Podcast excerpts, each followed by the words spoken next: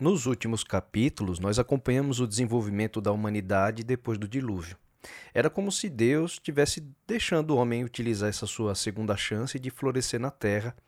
Até que agora, em Gênesis 12, vemos o Senhor agora interferir mais uma outra vez, falando com um homem específico e fazendo uma promessa diretamente para ele.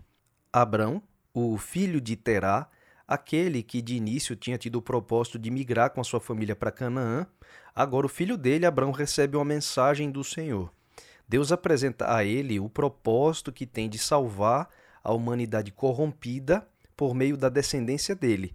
Era a hora de Abraão sair do conforto que seu pai tinha obtido para a família e partir, como diz o livro de Hebreus, Hebreus 11, verso 8, partir pela fé sem saber para onde ia porque o Senhor disse apenas para sair para a terra que eu te mostrarei. Então, no futuro, ele descobriria que deveria ir para o mesmo local que o seu pai intentava ir, ou seja, Terá, o pai dele, já tinha o desejo de ir para Canaã, e era lá que Deus iria levá-lo, só que ele teve que obedecer a ordem do Senhor sem saber para onde, para depois descobrir que era o mesmo local que seu pai desejava. E com essa ordem vem também a promessa que Deus declara nos versos 2 e 3 eu farei de ti uma grande nação, abençoar-te-ei e engrandecerei o teu nome, e tu sê uma bênção. Abençoarei os que te abençoarem, e amaldiçoarei aqueles que te amaldiçoarem, e em ti serão benditas todas as famílias da terra. Note que não só Abraão seria abençoado, mas ele mesmo deveria ser uma bênção. O próprio Abraão, Deus disse: "Sê tu uma bênção". Agora, por meio da sua descendência, o Senhor desejava alcançar o mundo inteiro. Como ele disse: Em ti serão benditas todas as famílias da terra. É muito importante a gente enfatizar aqui que o povo de Israel, como ficaria conhecida a sua descendência, ele nunca foi escolhido por Deus apenas para ser uma nação exclusiva e a única a ser salva e abençoada. Não. O Senhor disse claramente a Abraão que o seu propósito, ao escolhê-lo, era o de abençoar todas as famílias da terra. Portanto, o chamado de Abraão foi desde o princípio um chamado missionário, e a sua descendência ela devia estender as bênçãos que recebesse do Senhor para todos os povos. E Deus fala até especificamente que tipo de estrutura era para alcançar no mundo, todas as famílias do mundo. Então Deus separou um povo especial para, através dele, alcançar o mundo inteiro e nunca fazer desse povo apenas um povo com quem ele queria se relacionar e salvar. A missão do Senhor, por meio de Abraão, sempre foi alcançar a terra. Assim como fez Noé, Deus estava separando Abraão para si e os seus filhos também para salvar a humanidade de sua própria corrupção e estender as suas bênçãos de salvação para o restante do mundo. O próprio significado do nome hebraico, né, Abram, de onde vem o nome Abrão, quer dizer pai exaltado. Então, assim como Noé, Abrão recebeu a revelação dos planos de Deus para salvar o homem de sua própria destruição. Nos últimos versos de Atos, capítulo 3, você pode conferir lá, Pedro chegou a citar essa promessa feita a Abrão, mostrando que Jesus ele era o ápice dessa profecia. Cristo seria o grande descendente de Abrão que faria a bênção do Senhor ser levada a todas as famílias da terra. E essa promessa, ela tem se cumprido ainda hoje, quando o evangelho avança de nação em nação até o seu cumprimento final. É assim que por meio dele a terra toda seria abençoada. O verso 4 diz que, sem questionar, partiu, pois, Abraão como o Senhor lhe ordenara, e Ló foi com ele. Chegaram à região de Canaã, mas ainda não era o momento de fixar morada ali, porque, como diz o verso 6, nesse tempo habitavam os cananeus na terra. Então, enquanto Abrão era da descendência de Sem, os cananeus eram descendentes de Cã. A gente está relembrando aqui a origem dos povos que foi visto no capítulo 10. Eles haviam se estabelecido naquela região depois do dilúvio, os filhos de Cã e se multiplicaram na terra e propagaram grandemente a própria maldade, como a gente é, vê o próprio Senhor descrever a Abraão lá no capítulo 16. E a multiplicação dos seus pecados seria a principal razão para que eles perdessem a terra de Canaã. É interessante como Deus, ele mesmo sabendo da maldade dos povos cananeus que praticavam coisas assim absurdas, os níveis assim de imoralidade, corrupção, de maldade do homem, tinham chegado num ponto assim insustentável. E nós vamos conhecer um pouco melhor que coisas absurdas eles desenvolveram e praticavam em Canaã por meio inclusive de falsas religiões, como adoração a deuses que exigiam sacrifício de crianças, né, muita violência, estupro, assassinato, isso tudo também nas origens das divindades que eles adoravam.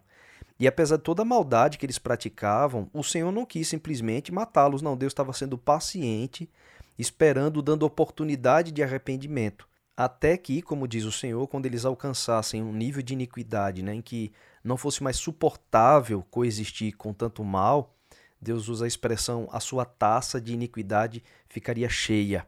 E aí Deus, é, então, tiraria aqueles povos dali por meio da descendência de Abraão. Bom, um outro motivo muito interessante para Deus querer especificamente o seu povo na terra de Canaã era que Canaã tinha uma posição geográfica muitíssimo estratégica para cumprir a promessa de abençoar todas as famílias da terra. No futuro, as maiores nações do mundo antigo, elas precisariam sempre passar por Canaã para fazer comércio, para as guerras que eles iriam praticar, nação contra nação, ou até para que as pessoas viajassem de um lado para o outro. A região de Canaã, ela ligava o Egito à Babilônia, assim como as nações que surgiriam da Europa, vindas por navegações.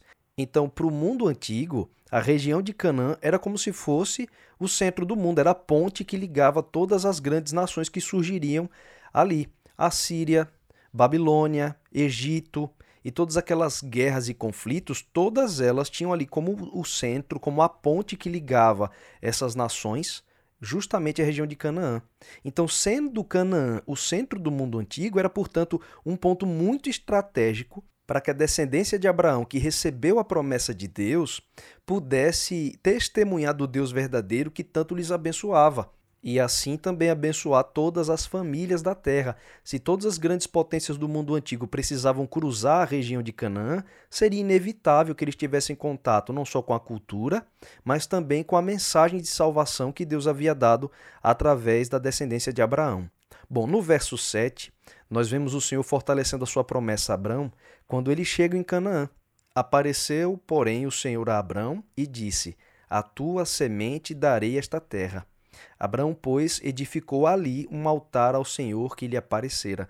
Mas, não sendo ainda o momento de fixar ali morada, por causa da presença dos cananeus, que eram extremamente iníquos, muito maus, então Abraão foi seguindo em direção ao sul até chegar ao Egito, quando a terra passava por um período de grave fome, e você vê esse detalhe nos versos 10 e 11. E aí, a partir do verso 10, nós lemos sobre a experiência de Abraão quando ele passou pelo Egito. E a gente percebe que, apesar de chamado por Deus, Abraão, como todo ser humano, ele também tinha falhas. A Bíblia não vai falar do seu grande patriarca como um homem infalível, um herói sem nenhum defeito, muito pelo contrário, isso é muito interessante na inspiração da palavra de Deus.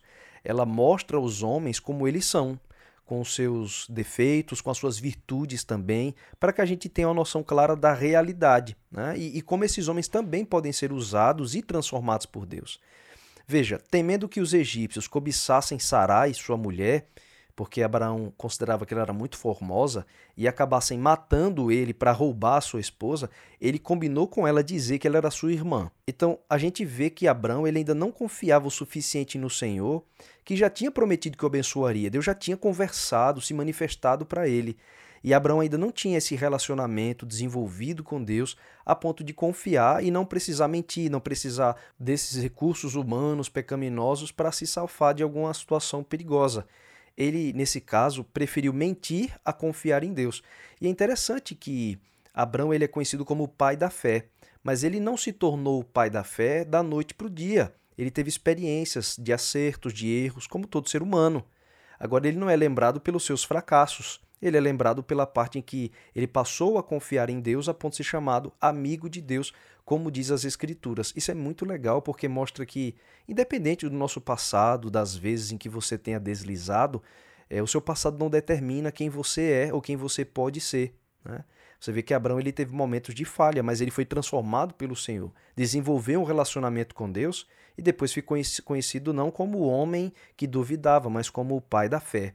E é interessante observar que a fé, assim como tudo na vida, ela se desenvolve com o tempo, não é algo que a gente obtém assim do dia para a noite, mas demanda tempo em relacionamento, experiências com Deus. Abraão seria o pai da fé, é verdade, mas ainda não confiava o suficiente agora já para sê-lo.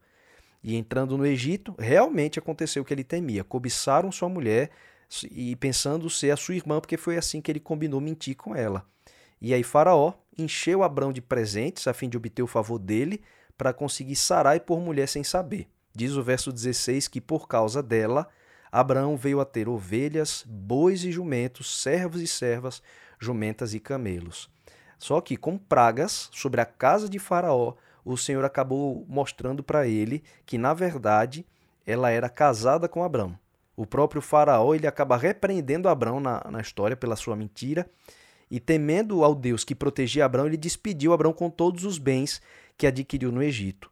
No fim das contas, é, Abraão saiu de lá muito rico, apesar dos seus erros. A gente vê que até numa situação assim se cumpre aquelas palavras de Paulo, né? Todas as coisas cooperam para o bem do servo a quem Deus tinha escolhido. Só que não era necessário ter mentido para se sair bem. Apesar do ganho material, Abraão manchou o seu primeiro testemunho como servo de Deus diante do maior império dos seus dias, que era o reino do Egito. Se Deus protegeu Abraão, mesmo depois de mentir sobre sua mulher, certamente o teria protegido se ele tivesse dito a verdade também. Só que o seu testemunho teria sido ainda maior, né?